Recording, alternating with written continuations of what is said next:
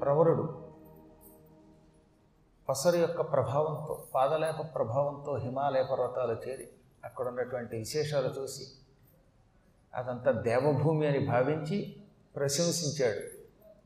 ఆ ప్రశంసలు కాస్త తెగర్తలుగా ఎందుకు మారాయి అంటే కష్టం వచ్చిందిట.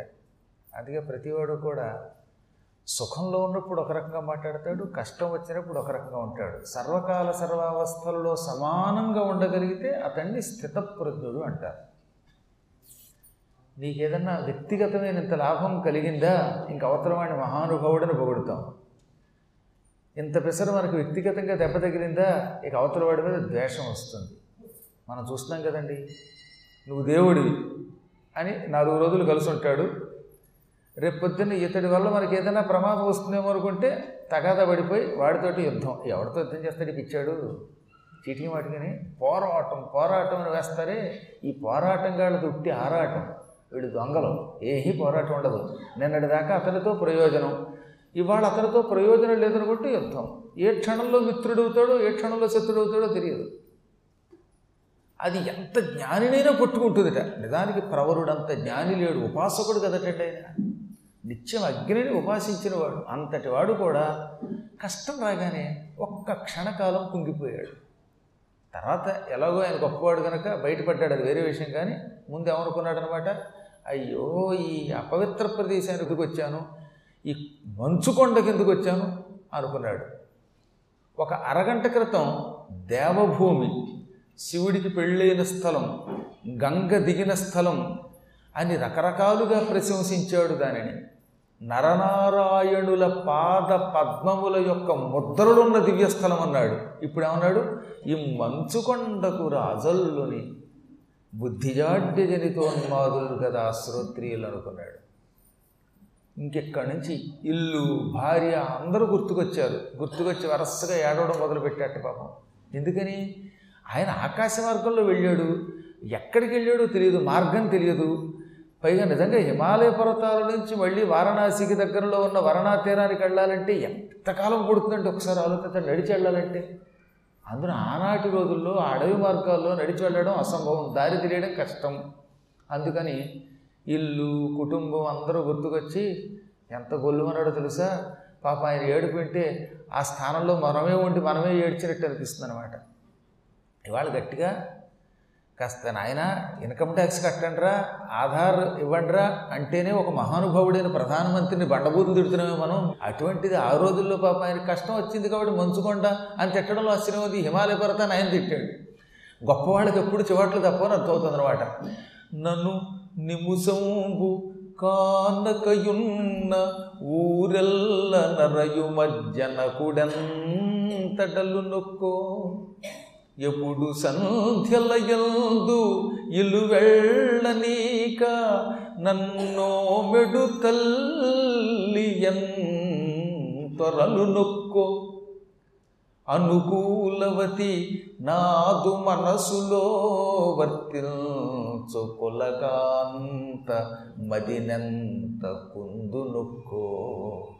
కెడతోడు నీడలై క్రీడిల్చు సచ్చాత్రులు ఎంతకు నెల్త చింతింతు రొక్కో. అతిథి సంతర్పణంబులేమయ్య నొక్కో అగ్నులేమయ్య నొక్కో నిత్యంబులైన కృత్యముల వాపి దైవం వక్కినుకనిట్లు పారవైచితే మిన్నుల బడ్డ చోట ఓ దైవమా.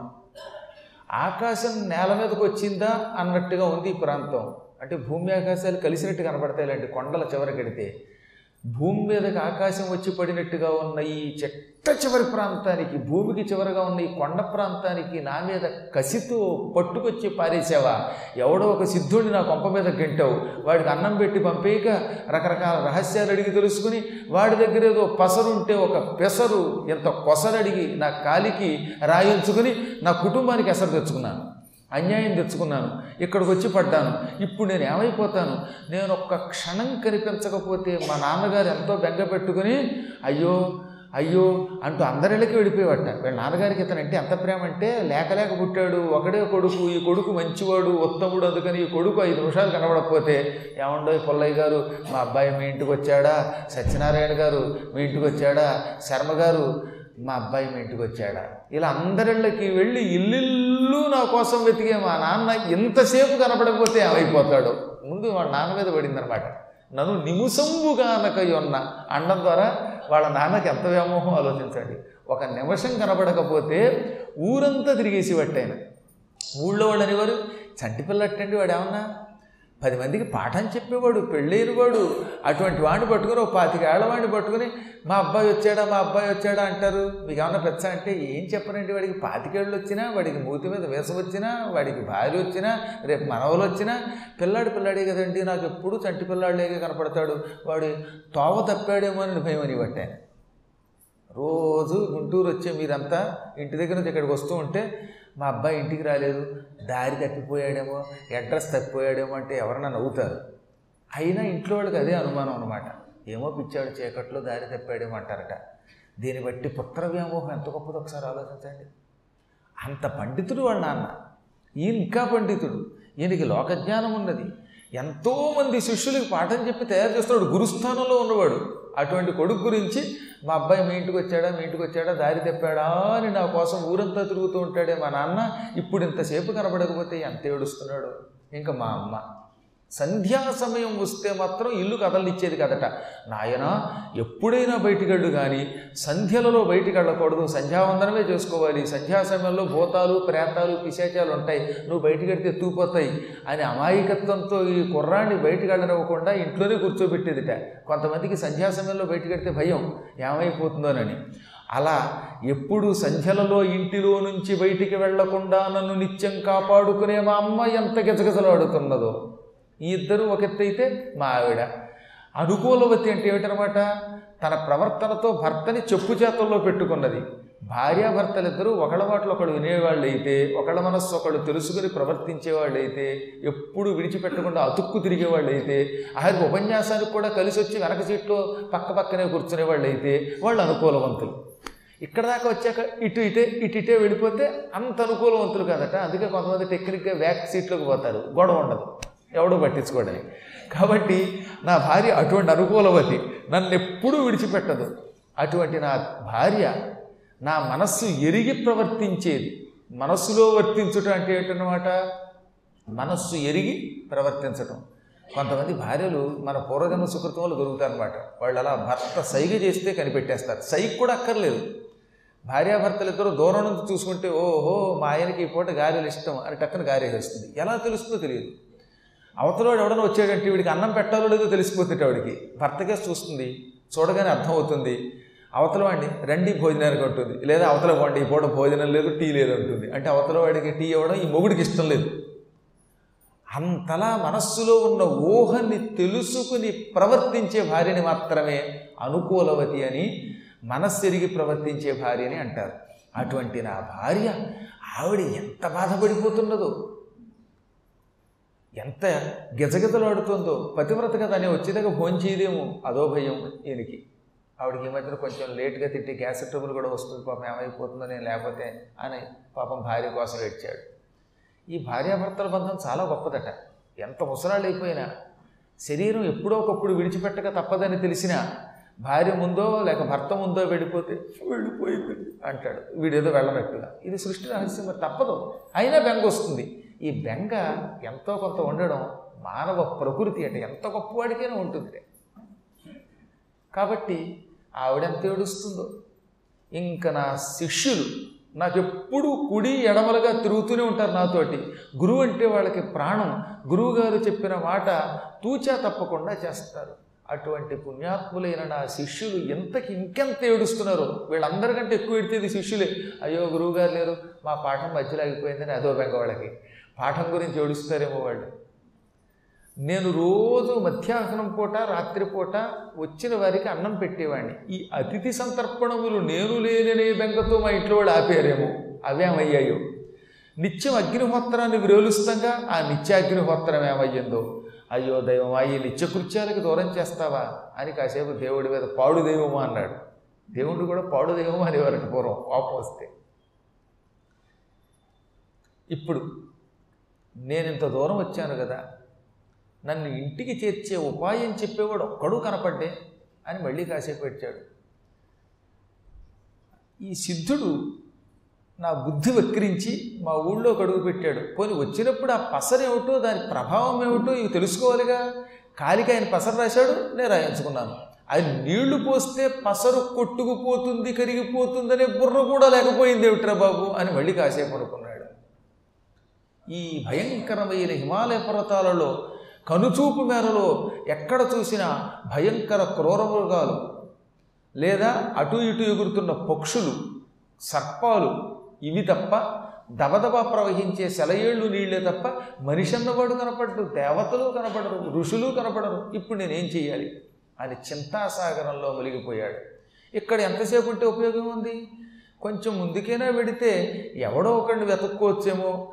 ఈ ప్రాంతంలో నిలబడి ఏడవడం వల్ల ఉపయోగం లేదు. ఈ ప్రాంతమంతా వీడు వెతుక్కుంటూ పోగా పోగా ఎవడన్నా దొరకపోతాడా అనుకున్నట్టే. ఉన్న చోటు నుంచి ఈ కొండలు గొట్టలు వెతుకుదాం. ఈ కేకారణ్యాలు వెతుకుదాం. ఈ మంచు ప్రాంతం వెతుకుదాం. కొండ గుహలు వెతుకుదాం.